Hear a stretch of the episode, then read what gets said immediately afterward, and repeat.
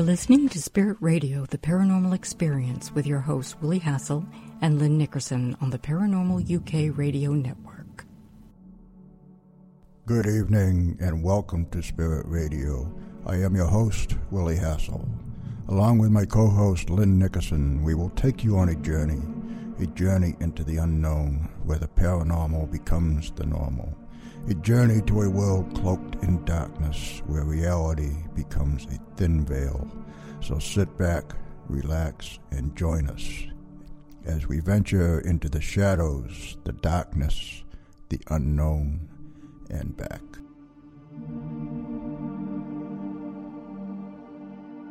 And good evening, and welcome to Spirit Radio, the paranormal experience. I'm with Willie Hassel, your gatekeeper to the dark side your guide to the realm of the unknown, the unseen, the unthinkable. And she is the always lovely, she is the mystical, she is the mysterious. And you know what that means? That means she's got to be Lynn Nickerson. It's me. it's Hi. me. Hi, how are you? I'm good. Good, good. So how you doing? What's what's going on? What's Ah, can you hear me now? I can hear you now. yeah, I, I, forgot the question, but whatever it was, uh, I know what I'll saying. tell you what. Just make up a question and answer okay, it. So what's new with you, Willie? Absolutely nothing. Oh, that, no, that's disappointing. Well, let me say that I think we have interesting topics to discuss tonight. Um, right. We've we've touched on some of these before. We've discussed uh, portals and time slips and we're going to get into it even deeper. Even deeper. More portals, more time slips, more strange happenings.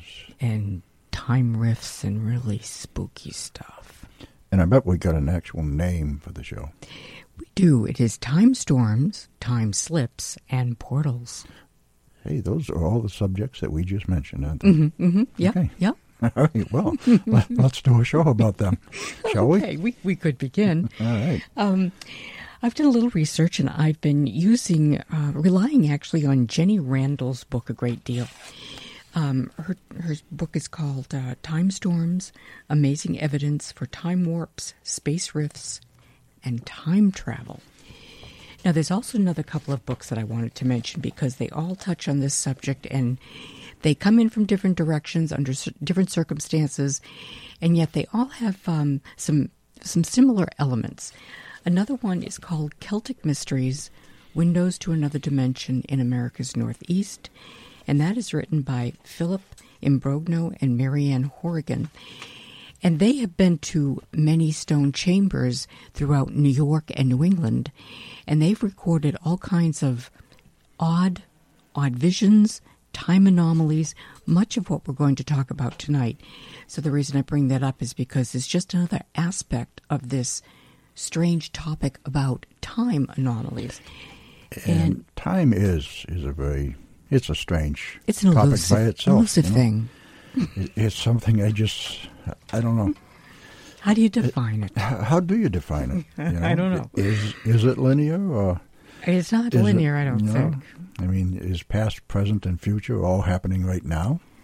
I don't know. You know? That would get into topics of multiple universes, parallel lines, parallel time, uh, parallel lives, and parallel timelines.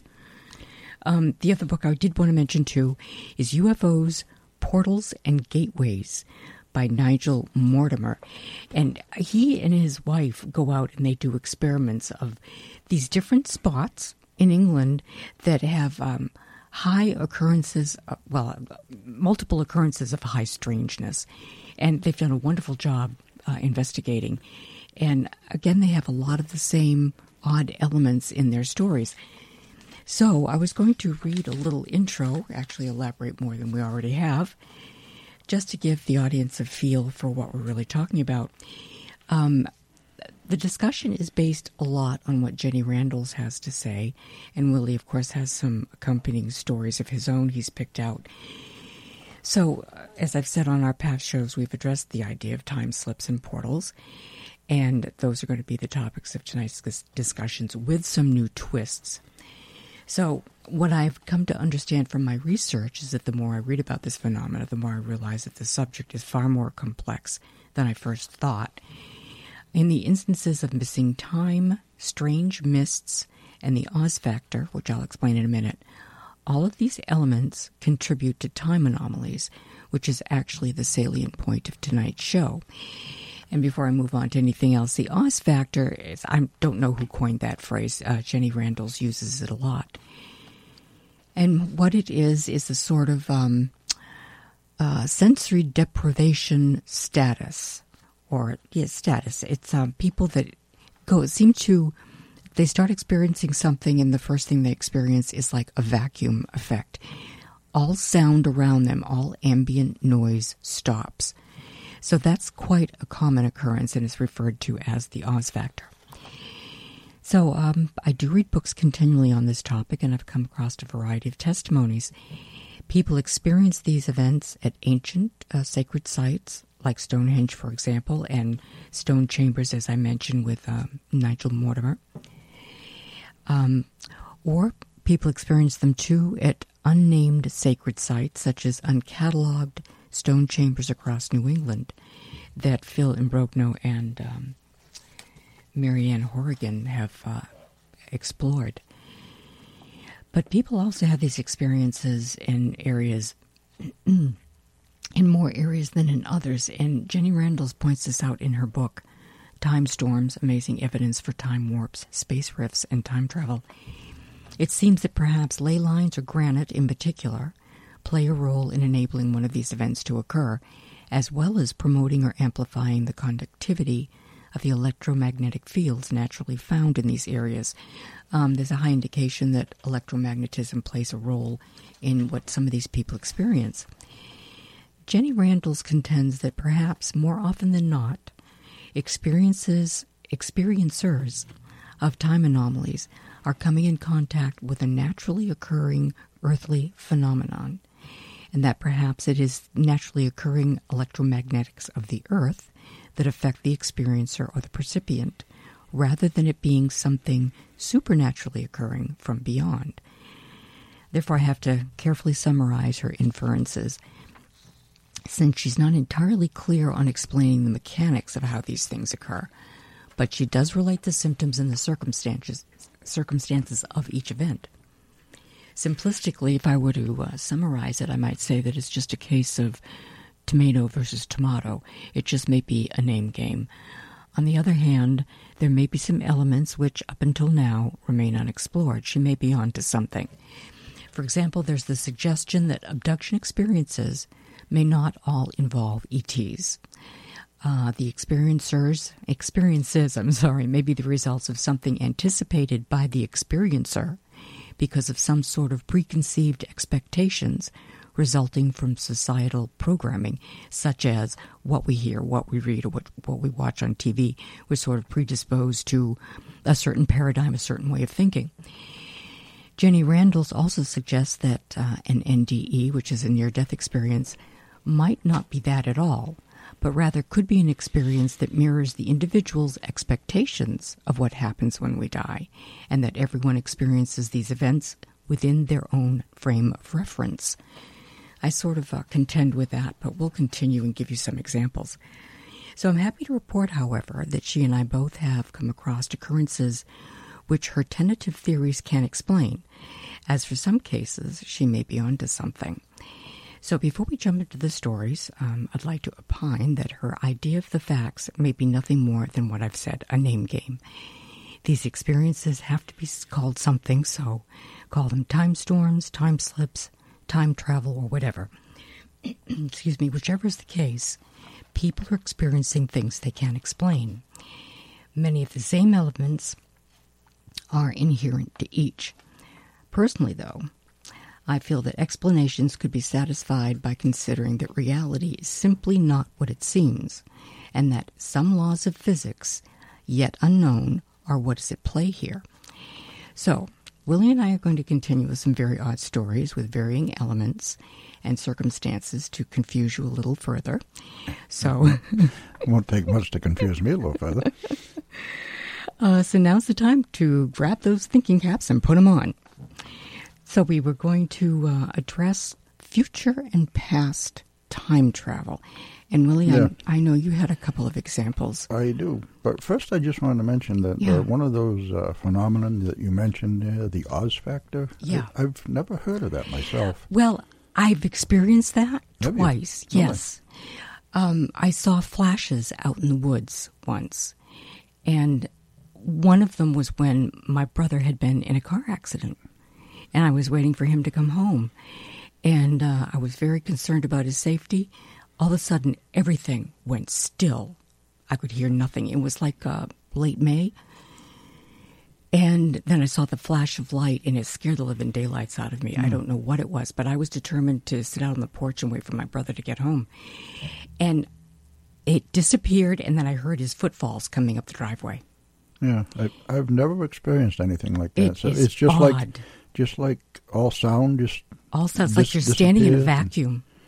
really, that's And these That's some of these people say the same thing. Yeah. yeah. Okay, well, uh, we were going to talk about uh, traveling uh, back and forth. So uh, I have to credit this story to a book by uh, Stephen Young called Two Stories of Real Time Travelers, and it's uh, it's about traveling back to uh, World War II. Uh, August 19th, uh, 1942, over 6,000 Allied soldiers landed at the port of Dieppe in Normandy, which was being held by Nazi Germany. The mission resulted in mass injuries and fatalities of the Allied troops. Nine years later, on August 4th, 1951, two English women were on vacation and I forgot how you told me to pronounce this. Puis, Puy. okay.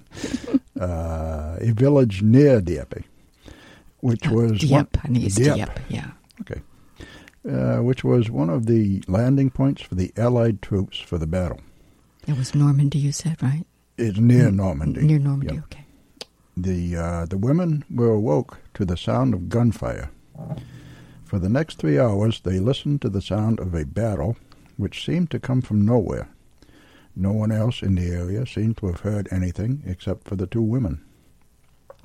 And it turned out uh, that their descriptions were so close to the official records that the British Society for Psychical Research investigated the incident after which they cl- declared that the experience must be rated as a genuine psychic experience which had resulted from a time slip. That's incredible. And, you know, if the uh, British Society for Psychical Research It's pretty official. so, I mean, yeah, that's, you know, you don't really get too much better than that. Uh, their description of the battle noises when compared to the official records of events were astonishingly close to actual events. At about 4 a.m., the women were woken by men's screams as if above a storm with distinct sounds of dive bombing and gunfire. Official records say that at 3:47 a.m., Allied assault vessels exchanged fire with German ships, with troops yelling to each other, manning beach defenses. At 4:50 a.m., the lady said, on the next page, it was quiet. Official records say the operation, running 17 minutes behind schedule, the firing may have stopped at this point. By 5 a.m., 5:40 a.m., it went silent again. Official records say naval bombardment stopped at 5:50 a.m. Mm. The ladies said sound of aircraft in large numbers with familiar background noises. The official report said sound of aircraft in large numbers with fainter background noises. That's, that's pretty pretty strange. Three Um, hours. If that was an hallucination, you know, that's very unusual. It's a know it. long time. That's not a and There dream. was two of them. It wasn't just one person. There was two of them. Nobody else heard it. And uh, he also credits that source to uh, topsecret.com, as well as the uh, British Society for Psychical Research. Oh, I'd, I'd like to research that further. That is an incredible rendition of what happened. Can you imagine if you first started experiencing that? You might even think that you were under siege, under attack. Yeah, yeah, well, yeah, I know. I, How frightening. if I was in New York City, I'd think there was. Uh, I think it's time to run for cover. A lot of unusual circumstances that people have reported like that. Yeah, and, and the way it all lines up so perfectly with uh, the official records. And That's like I- undeniable. and, and like I say, the uh, Society for Psychical Research is uh, very um, Well respected. respected. Yeah. Yeah. So, Well, that is an interesting story. so, shall we go from there to the future? To the future, Yeah. yes. Back to the future? No. Mm, I don't think Not- so, Willie. not quite, no. Let me um, mention something here, though. What Sure. What do you think are the mechanics operative behind that event?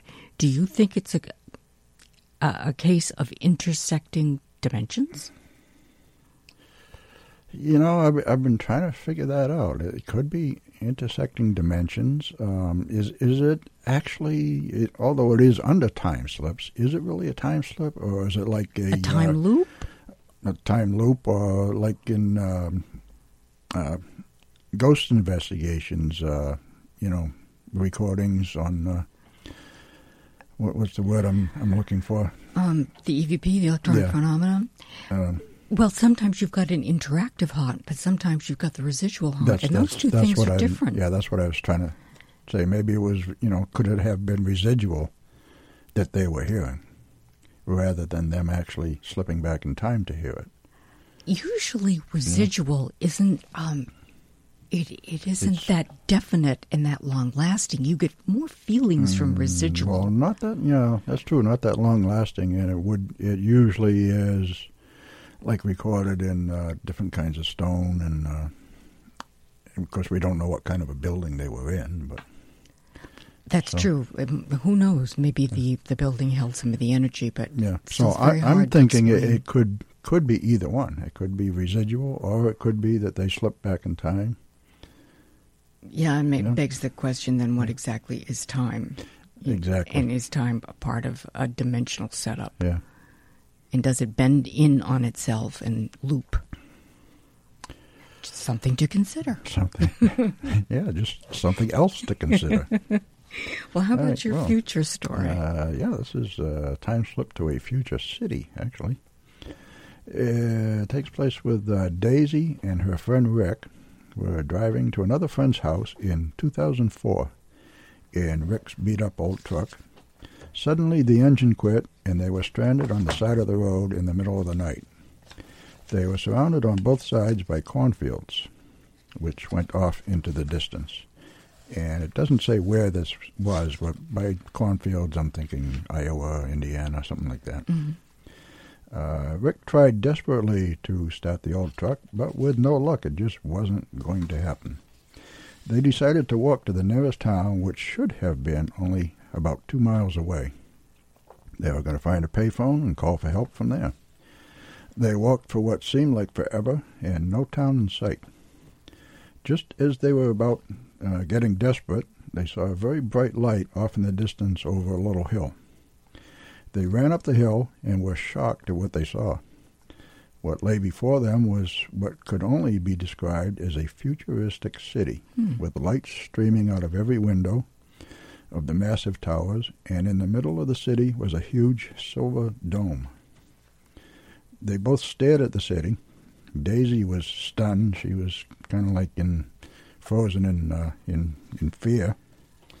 And then Rick poked her on the shoulder and brought her uh, back out of her trance. He pointed the sky above the city where there were hundreds of hovercraft flying around. Hovercraft? Hovercraft. One of them suddenly started uh, flying towards them at a high rate of speed. They were so scared they just started to run back towards the broken down old truck. They never looked back, but felt that someone was watching them all the way. Well, I, I would have run if I could have, if I hadn't passed out by then. Well, that's what they did. They ran. Uh, they ran right back to the truck, and when they got there, the truck started without a problem. Oh, but it had stopped by itself, right? It stopped. They couldn't get it started, no matter what he tried. But when they went back, it started no problem. They took off in the opposite direction, and they never talked about the incident again. Except, of course, to whoever wrote the story. Wow. So when did that happen? Did, did 2004, it says it you happened. really? Yep. And they didn't state the state. They didn't. No, they say didn't. where. No, but it sounds like you know Yeah, Midwest, Midwest. cornfields. So, okay, now something happened that shut the truck off. The truck would not start. Well, Jenny Randles would say that it had something to do with some sort of electromagnetic interference, Right, and which is a common element in some of these. Yeah, so after they, you know, discovered this city, and then then they ran back, and then the truck started just fine. No problem at all. What? Um, intersecting realities, intersecting dimensions again. uh, do you think? Well, it was a futuristic city, so it had, you know, hovercraft would be, you know, something of of the future. hmm But it seems to me in a lot of UFO stories that it causes engines, you know, cars That's to true, stop yeah. and they can't restart. So do you think maybe this also it was a combination of maybe time, but also had a uh, some sort of extraterrestrial uh, part to it, where the uh, you know the engine stopped, but then afterwards it was fine. Well, let me say that um, Dr. Raymond Moody has written about um, regressing and progressing people. And I've heard of people being progressed into the future, and they've described cities just like that dome like cities with towers, some of them even being underground. So it's almost like it was a future place, and undoubtedly we've we've been I won't say interfered with, but we've been interacting with ETs. Who knows? It might even be ETs and us. M- Maybe it was a whole mental thing. Maybe it was mentally projected. I don't know. It's a possibility. Yeah, I mean the future city. It, it could be, uh, you know, a future ET establishment, but I mean the hovercraft. I mean that is also something that you know is in the future of you Yeah. know of the Earth too. So And they never got to the city. They just no, they got to in the, top of the hill. They saw it, and they, they didn't like what they saw. So Wow. they said, "We're out of here." You know, that kind of sounds like the story that we uh, talked about last week about the um, the two people that went to Bruges, Belgium, and they went to a plaza where there were lace makers and older people, and they interacted with these people. And one of the older ladies asked them into her house and offered them orange squash, a drink. And then when they came out, one of the ladies bought a laced edged handkerchief. So they went back in the future and they interacted with those people. That's unusual. Seeing it is one thing, but interacting with it is something else, which kind of makes you think maybe there are parallel realities and dimensions too. So is it is it a time loop thing? Is it intersecting dimensions, or is it parallel intersecting dimensions? I don't know. I, I don't know. I, I think I kind of tend to go with parallel intersecting. Maybe But- in this event, yeah. Well, in a lot of these events, you know, and in a lot of things, and even even like in, in Ghost, you know. Yeah, yeah, that would apply. Yeah. Um, I I, mean, it's a little bit off the subject, but I mean, are ghosts really spirits of dead people, or are we? Is it an intersecting with another parallel, which is happening at the same time? You know. well, ghosts can be defined in many different ways. You- Exactly, You, can yeah. see ectoplasm, you can see mists, or you can see full bodied apparitions that are fully clothed and holding um, hard objects. You can see full bodied apparitions that are solid. So, in those cases, it's almost like from another dimension, they have jumped track and come into our dimension. But then Yeah. again, if you're seeing them as a ghost, um, that's almost like to me a time thing, where there's been um, uh, an interfacing of dimensions. But the when you see a solid one, I almost think that's like a jumping them from where they they are to where we are. Yeah, Temporarily. It's, it's, It's sort of like uh, Paul Eno's story from from York, where It is, yeah. that you know, well, I'm seeing a ghost, but you know, I'm the ghost of that person. Yeah, Yeah, I'm the ghost so- of the house, yeah. and I I dream being the ghost of the house. Very Yeah. odd, very hard to explain. It is very hard to explain. I didn't mean to get off on a tangent there. But, Uh, no, you know. I think that's uh, very appropriate. Um, I do have a future time slip, just like you do. All right. Um, it talks about um, seeing a, a futuristic person. Um, you see, most time slips involve images from the past, but if time is not linear, then future time slips ought to be possible. Of course, one problem is that time slips in which the past occurs, I'm sorry, the past recurs, are usually obvious, whereas how would we know if a scene was from the future? Take the terraced houses seen on the East London camera. We imagine them from the past, so if there were no houses in this location, we consider a, a parallel reality. But if in 50 years' time someone builds a row of terraced houses in this very spot, then this image is seen in 1995 uh, and could actually be from the future. Now, we probably just would not assume such an origin. So the story starts off with Joan Forman recorded a case from from Londoner C.H. D'Alessio in 1975. He recalls walking along a tree-lined street near his home and entering a detached, dreamy state. Again, the Oz factor creeping in. Hmm. A sudden silence enveloped the area, and D'Alessio could see that the road and the houses along it were made out of a shiny silver material that seemed synthetic. Road vehicles were floating past him as if riding on beams of energy. Hovercraft? Okay. Yeah. Yeah. Hovercraft, yeah. He believed this was a future scene. Futuristic road traffic is one thing, but what if air traffic from the future is seen?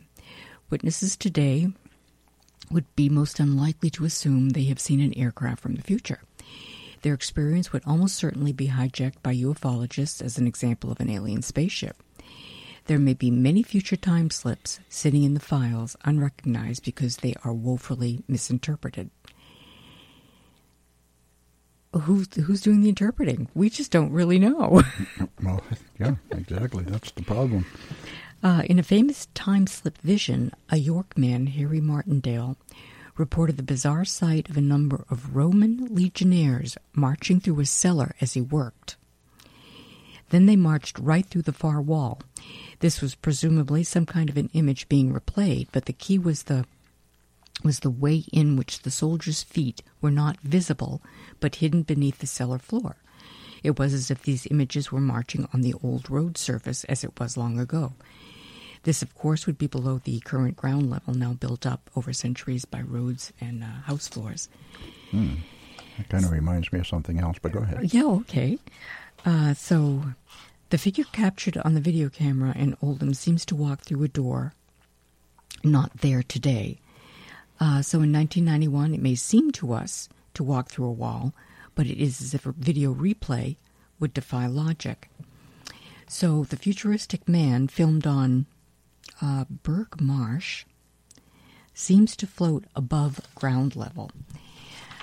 Um, actually, this isn't the one I was thinking because a man does dream seeing uh, a futuristic man, but that is pretty much the um, the future rendition of this particular story, seeing this futuristic city in silver with syn- synthetic houses and flying machines that seem to be floating around. So you can tell that, well, it's not from here, that's for sure. and it certainly doesn't seem to apply to the past. Uh, what what that reminded me of uh, when you were talking about them walking and it, like they were walking on a level. You were saying that like their legs were. Well, yeah, invisible. Their feet were invisible. Yeah. It reminded me of the uh, Connecticut um, haunted house diaries, Okay. where they saw the uh, legs walking like just coming down through the ceiling. oh, that was strange. Yeah, it's it kind of reminded me of that. Yeah. You know. Was there a staircase there before? You know, it makes you wonder. Yeah, don't know. But you know what? We're just about down to the bottom of the hour. Okay. So why don't we uh, take a little break? All And- right. All right. And And when we come back, we're going to talk a little bit about parallel timelines and parallel lives and a couple of other miscellaneous stuff. Pertinent, though. okay. So you are listening to Spirit Radio, the Paranormal Experience, and we will be back in just a minute.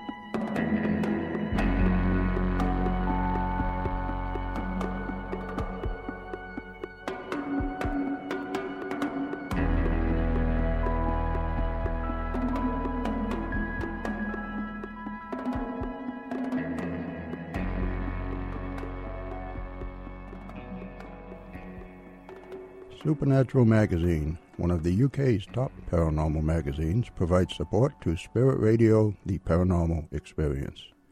It is the magazine's goal to bring every aspect of supernatural news and research from around the world under one roof to create a universal platform for all those interested in the supernatural. More information is available at supernaturalmagazine.com. And you are listening to Spirit Radio, the paranormal experience on the Paranormal UK Radio Network.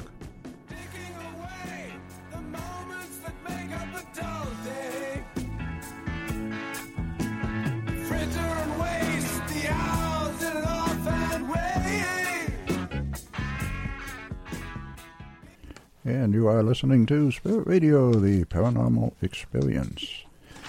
I'm Willie Hassel along with Lynn Nickerson, and tonight we are talking about uh, time slips and time storms, time storms, portals, portals, ley lines, all sorts of very interesting uh, phenomenon. That all have it, what they have in common is uh, time anomalies. Yeah, they all anomalous time link, events. They all link back to time one way or another, past, present, future. Yep. Okay. So, um, Willie, how about you've got a story about this woman who witnessed or experienced an accident which wound up uh, being a future occurrence because she came back and she manipulated it. It, it apparently was future. That's the nearest nearest we can seem to figure. Yeah, and she came back to the present and yeah. made it happen the right way. Yeah, she she kind of did it twice. Yeah, and the second one turned out better than the first one. Let's, let's just put it that way. Please um, tell us. Yeah, okay. So this woman, uh, she says, I was driving down a steep mountainous stretch of interstate. I was happily jamming to my favorite music. The sky was blue and cloudless. Uh, the road stretched long and winding ahead of me. I saw an older model gray pickup truck speed past me and tear into the guardrail, hitting it to bounce off and spin back into the road. There was nothing I could do. I slammed on my brakes, but my car T-boned the pickup truck. I looked down after the car came to a stop at the uh, deploying airbag and my and my seatbelt. I could see blood covering my chest, but I wasn't sure where it came from. I wondered if the driver of the pickup truck was okay and looked up. I could see through the blood in my eyelashes. I couldn't see the driver, but I could see the crushed pickup truck and a small child in a car seat in the extended cab. The child made direct eye contact with me, and I began to panic that the child's parent was seriously hurt and trying to move out of my seat. Both vehicles were still in the middle of the road, and I was panicking and struggling to get the child because I was afraid someone would come along and hit us. I never made it out of the car, though. Suddenly, I was driving down the same stretch of interstate on a gorgeous, cloudless day. The song that was playing was one they had been playing several minutes before the accident. I clearly remembered what had happened, or would happen, and I knew that if, if I switched to the far left lane when the truck zipped past me on the right and spun, I would not hit it. I moved over to the far left lane, and a few minutes passed without anything happening so I chalked it up to me being crazy. Hmm. Suddenly, the old model gray truck zipped past and hit the guardrail, spinning out into the road. In the far left lane, I went past where the truck spun into the road. I slammed my brakes as I passed and pulled onto the shoulder. The truck, which had been sideways in the road, pulled onto the shoulder. The driver was fine, but he was calling the police since he had hit the guardrail. He was on the shoulder, and he and the child were out of danger. So I just continued on my way. So, how how exactly do you explain that? It's it's is it, it well, I don't know. Is it future or is it back? Because it's like she, it happened, but then she went back in time. She went back it, to the present well, back to the present or back, to, but if she went back to before it happened, wouldn't that actually be going back in time? Back in time to the present from the, the, future. And she changed okay. the future. Don't well, she think? changed the outcome. That, that's yeah, that's she for changed certain. the yeah. outcome. And that isn't just something she just uh, daydreamed because of all the detail and Right. then the reenactment of it actually coming to pass. Yeah. The only thing that strikes me as a little bit odd about it is that after the second time, when you know she knew the guy was okay, but couldn't shouldn't she have stopped anyway? You know. Yeah, I And- agree and with you. just That said, is is, kind of is funky. everything all right here? Or, you know, do you need help or a ride or tow truck or Really? a drink? And Maybe. She just kept right you on know? driving. Yeah.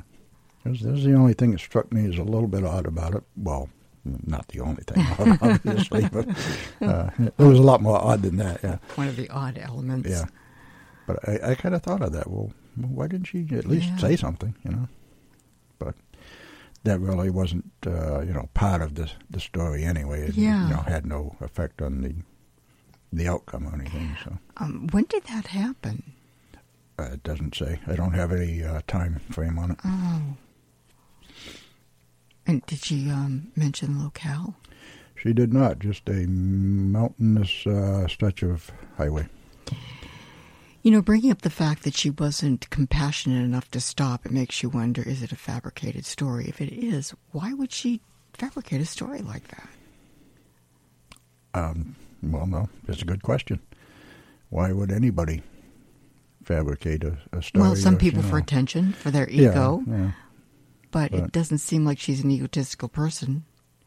Uh, It she doesn't sound like it. No. Um, and she, didn't mention the song on the radio. Yeah, she didn't. It- she didn't you mention know, the name of it. It was just one of her favorite songs, and I, um, I know you're gonna you're gonna yell at me, but I don't remember the name of the website I got this from. But Oh, she had a couple write of it down. she had a couple of stories in there. Uh, this was only one of them. Um. Are you saying the same, Same- woman? same woman, yeah. Really experienced another one. Yeah, And was it a a time element thing? it was another time slip story of, of some sort, which Hmm. I couldn't people tell. have I all couldn't the tell luck. you all the luck. Yeah. I've never Do- do wanna- experienced one. Do you want to experience one? If I could come back, Yeah, that's yeah, all. assuming you I can would- come back and you don't get come hurt. Yeah. Yeah. With no casualties. right. Nobody No, getting nobody hurt. gets hurt. No animals were hurt during the production Oh, of this absolutely no Yeah. animals. No, no. But, you know, with that stated, yeah, I would. Yeah, I never really thought about it. Would I like to experience that? Or, Oh, I I, have this. I in- guess it would be interesting. Yeah, I have an insatiable desire to understand how people lived in the past yeah. and experience things that they did and the way they built buildings and their modes of transportation and um, how men and women interacted, like how how stifled were re- women really, or were they pretty independent? Depending on, of course, what epic you're talking about. Those issues and the clothing and So when the uh, first uh, time travel Machine is built? machine is built, you're going to be the first one on it.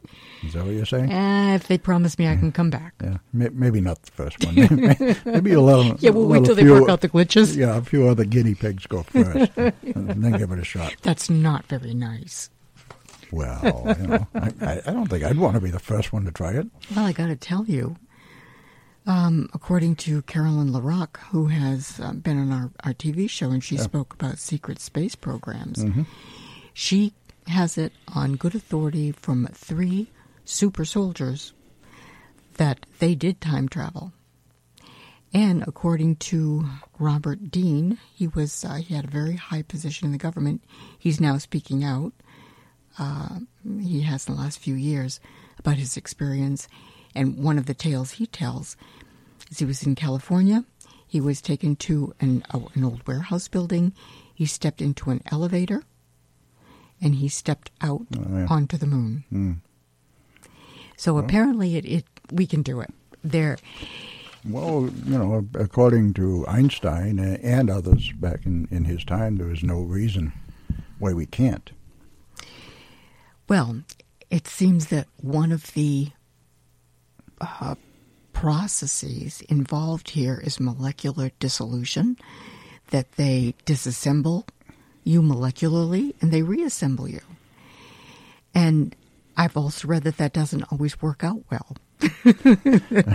Uh, Philadelphia experiment, are you thinking maybe exactly. maybe? Yes, that Yeah. is one good example Yeah. where things do not reassemble correctly. Yeah. And you would think maybe they would, since that everything has an energy pattern and everything is fitting together now. Why, if you broke that up and then tried to reassemble it with, you know, electromagnetic forces, why wouldn't the same patterns be operative? And I think maybe the answer might be in the process of doing it and, and trying to reconstruct that they're, um, um, they're, they're vitiating the patterns. They're doing something to the force field to change it so that things are not drawn back together again in the same way. Yeah. So we're we're basically talking Star Trek here, but Exactly, yes. Only they, they had it perfected. yeah, that's what I was going to say. Except, except they they knew how to do it. Yeah. They could beam down Scotty whenever they wanted to. Beam me down, Scotty. And he Or would be Scotty up, when he came back, yeah. Yeah. Um, yeah, no, where were we? I forgot. Time travel. Uh, time travel. Yeah. So, yeah. as far as what Robert Dean experienced being in the elevator, I I don't know what was at work here. Um, in seconds, he was on the moon. There are bases Yeah, on the moon. Uh, that So maybe it was a ti- time well- machine. it it had to have been a time machine of some sort, I- wouldn't you think? well, yeah. I, I, I was going to say that wouldn't be time travel, but yeah, it would if it only took seconds. Yeah. So it was time travel, but it was it was something else too. It was long distance travel, real quick. I never thought of that. That's a Succinct, pretty, uh, right? Yeah, that's a pretty good uh, scientific explanation. I'm going to have to write that one down. Don't bother; it wasn't worth it, Willie. Oh, I, too late. I already did. Well, I had another story here on Parallel Lives, and this too is taken from Time Storms by Jenny Randles. And she um, she has an account here from a Somerset man. His name is Peter Williamson. And he reports that on July 28, 1974, it was a sunny day, and uh, they were having a barbecue in the garden. He switched reality tracks. Once again, um, the early proceedings were interrupted by a heavy electrical storm. She's referring to other uh, accounts here where something happened when there was a thunderstorm and a lot of electricity and lightning in the air. Okay. Okay, the the Williamsons Williamson's dog was seen to be cowering under a tree, unexpectedly spooked, perhaps by the strange atmosphere. Uh, Peter went to the rescue uh, of the animal to take it back indoors, but as he went towards it, there was a huge flash, and it was over. Bef- and and when it was over, Peter had vanished. Now this is the man and not the dog. Now it was odd because I told you when I, I experienced the Oz factor that mm. there was this odd flash. it was right, like yeah. blue white light. Okay, so the police were called. Mm. Peter's wife Mary was put under sedation, and the children were sent to stay with friends. Despite a massive search, there was no sign of the missing man. It was argued that a lightning strike nearby had disoriented the guests, caused them to miss what had happened, and giving Peter traumatic amnesia. He must have wandered off in the confusion. Then at 8 a.m., three days later, Peter was found unconscious in nearby shrubbery with one foot in a pond. It was as if he had arrived there out of nowhere. There was no sign of how he got into the locked garden. This garden that he was in was somebody else's property and it was locked. Okay. The gardener who had found him was the only one with a key.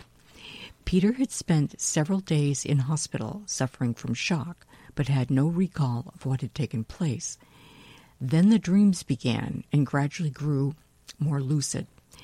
With time, Peter began to suspect that they were more than just his imagination.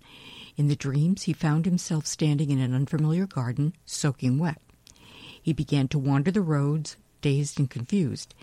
He found and eventually he, he was found and eventually taken to a hospital. Here he spent some time undergoing tests. He was able to recall the names of the doctor, a sister, and various nurses. And I think they're referring to this was probably a Catholic sponsored hospital. Sounds like it. Yeah, sisters. Yeah, and he remembers the name of the ward as well. None was familiar to him in real life. The dreams were long and mundane, one reason he came to suspect their reality. From time to time, the hospital had shimmered around him in a sort of haze, and uh, furniture appeared in places where there had been none before. Then the ward would return to normal. Now, this sounds like a reality blink. Another very telling comment by Peter about his dream or his memory was that when the hospital when in the hospital he heard his own voice spoken. He said it sounded very odd, as if it were echoing in slow motion. That's kind of strange. Hmm. A reality oh, blink. A reality I, blink. I, I, like that too. Yeah. As Peter's condition improved, he had been allowed to go out for a walk uh, around the grounds of the unfamiliar looking hospital. Going down a, a lane outside, Pe- excuse me, Peter began to get a sense of familiarity. Then there was no further recall until he awoke by the pond. Now, researcher Colin Parsons stayed with the family for three days. The hospital was traced. It was a nearby cottage infirmary, and it did have a ward with the correct name of the doctor and the sister, just as Peter had reported. Excuse me. The doctor did not recognize Peter, and the hospital record showed that he had never stayed there. It was suggested that Peter must have invented this dream in his mind from fragments of information in his subconscious, perhaps a conversation once heard about the hospital. But Jenny Randles goes on to uh, propose three questions. She goes, During this electrical storm, did Peter shift into a parallel reality, one that was on a closely aligned track? If so, does it suggest that we may return to our original reality? Of course, what if many Peters in many similar realities disappeared that night, and the one that returned to our reality was not the one who left from here? Ooh. Yes, it gets very convoluted, doesn't it? It does. It does. So what mm, happened to the, Peter? The, Where the, did he go? The tale of the multiple Peters, huh? Yeah. Hmm. So that is um, that's a real tough one to explain, but it, it sounds like parallel lives in a present timeline situation. He was in a hospital when he was supposedly wandering out in the garden down the road. So, so, yeah, he was in the hospital and wandering out in the garden at the same time, right? Mm-hmm. Yeah. I don't know. I don't either. Yeah. But something again to ponder. something to ponder. Yes, another another strange, strange happening. Truly. Now, did you have um, a, a parallel life situation? I did not. Okay. I, I, I had the uh, talk a little about ley lines if you want, or uh, if you had something else you wanted to do there. Well, we got about ten minutes left. Yeah, one thing I was thinking about was um, parallel lives from extremely different timelines, and there would there was a really good case in the 1980s. It was recorded in the book titled The Vertical Plane, written by Ken Webster. And he claims that he and his girlfriend, uh, her name is Debs Oakes, they were communicating via a computer with a man from the 16th century who had lived in that house and was mm. living simultaneously with them. I remember this story. I, I remember you talking yeah. about it. Yeah and it really bends your mind when you think about it. Too, I mean, it makes you think everything might be happening all at once. God forbid. And if well, so, would that be so bad? Well, not yes. If you're taking into consideration how many multiple realities for any one person is there, and then hmm. you mix time into the mess. I mean, I mean, how do you keep all, track of yourself? Well, if if all time is happening at the same time, I mean, if you stop and think about it, the past the past is gone. Uh, all mm. all there is is a memory of the past. Mm. The Who's future hasn't the future hasn't arrived. So that's is, that's is in your three really, D lineal thinking, Willie. Yeah, but is there really anything more than just the present? And you're you're um, confining yourself to just one timeline. Well, not well, maybe one timeline, but multiple. What? I guess dimensions. I, am not sure what is the correct word. Dimensions, universes. Uh, I'm not quite sure what the correct term would be to to use for that. But I, I don't know. I mean, really, is you know, does does the past exist, except for a memory? memories of the past. Some would say yes. Some would say it's happening simultaneously. And There this you would be a good this would be a good example of it. yeah, so that's that's pretty much what I'm saying. It's it's But the past happening si- is happening, that it's not a memory, that it is a, a current simultaneous occurrence. That, Right, That's it- one way, that's one aspect, that's one theory. Oh yeah, and Yeah. no, obviously nobody really knows. No, You know, probably never will really know. but- people probably only know what their experience has shown them. And that's Yeah. not that they understand it, but they, they know it to have mm. been a truth for them. yeah, I, I don't claim to understand it. I'm just trying to You're figure just throwing it out there. just just trying to figure it out. Basically, you know, I mean, I, I don't know. Um, Uh, I just love that story about the vertical plane, and if you want to get a hold of that book, it's uh, it's pretty much out of print, and it costs an awful lot of money. A lot of money, like A lot of money, huh? sixty bucks and up. Mm, yeah. It's uh, so unusual. If ever you can get your hands on it, and you're interested in time anomalies, you must read that book. Yeah, what year was that book written? That's, I mean, it's not real old, is it? No, it occurred in the 1980s. 1980s. okay. Yeah, and it was written not, you know, not long after it occurred. I'm going to say in the five year range. So it's a relatively recent publication. Yeah. Um, I've got one other story that is Okay. definite, definitely uh, a time slip to another time. Uh, But it seems to all happen simultaneously. Um, how much time have we got left? We got about four minutes left. so Okay, I think I can. right. I think I can do this. It's called An Unexpected Journey. It's found in True Ghost Three, which is um, one of the Fate magazine books about people's true mystical experiences and proof of survival. So this was submitted by. Now this happened in England too. Um, J.P.J. Chapman from Poole, Dorset, England. I find this fascinating. They they both seem the, the husband in particular relates this, and he seems very sincere. Uh, the early part of April 1966 brought some decent weather to England, but suddenly in the middle of the month, spring did an about face. I woke up one morning to find a blizzard raging. I knew the snow would concern my wife, for she'd agreed to arrange some floral decorations for an important charity event. Excuse me, we lived near Poole in Dorset, uh, far south enough that the snow soon melted, but it hadn't done the spring. I'm sorry, it hadn't done the spring blossoms much good. Killed most of the blossoms. About a half a mile away from our house runs a broad avenue, richly lined with trees and rhododendrons. Years ago, this was an exclusive residential district where beautiful mansions stood, but now many years have pulled down the apartment buildings and none have gone up in their stead. Alongside one large block of flats, three vacant lots of considerable acreage have been left unattended and over the years have reverted to natural growth. My wife suggested that we look there for flowering shrubs or some growth that, she might use for her project. So we were walking down the center of the open space toward the flats, which are the buildings. At about um, at about halfway, my wife spotted a large flowering cherry tree amid the shrub and went over to collect a few branches. I told her to call out if she needed any help, but I would continue on walking.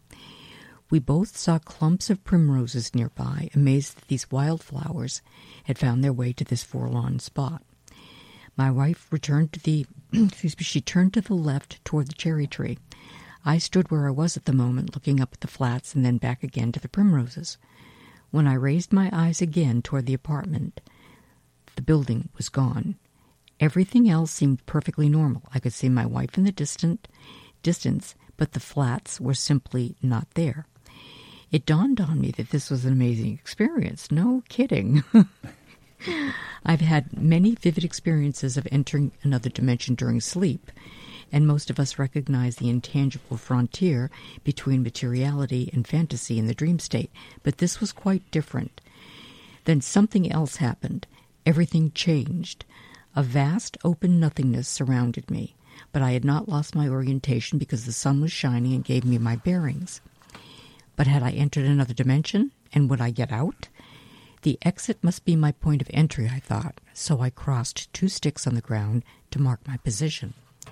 Then I walked on to the place where the flat should have been, and I went beyond that. Excuse me, no flats, no road, no traffic, just a vast open space and no sign of any kind of life. I suddenly remembered my wife would be sorely worried about me and retraced my steps right through where the, the flat should have been to my marker of cross sticks.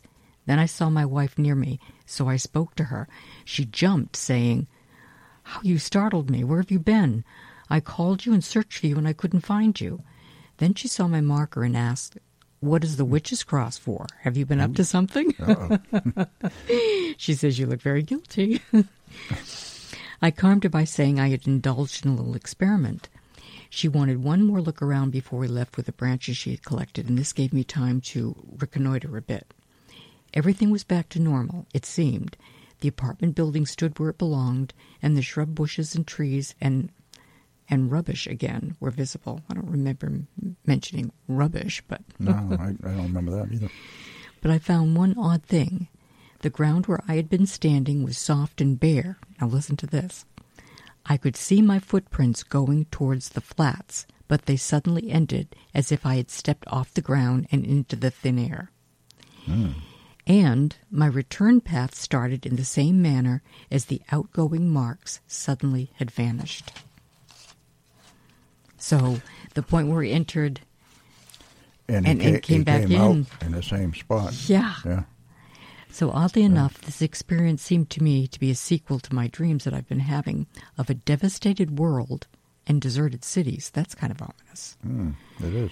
But the question remains had I stepped into the past, the future, or another space dimension? And there is one more thing for everyone to ponder. Yes. Because you know what? Is it the end It's of the that show? time. Yeah. Oh, darn. We're, we're out of time. This guy must have a very interesting life, this Mr. Chapman. I'd like to Think talk so? to him. Talk to him. He's, he's had these experiences more than once. Okay.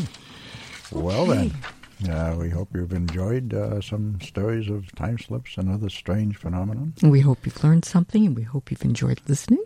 And that is Spirit Radio, the paranormal experience. And we will talk to you again next week. And everyone have a good night. You have been listening to Spirit Radio, the paranormal experience, with your hosts, Willie Hassel and Lynn Nickerson on the Paranormal UK Radio Network.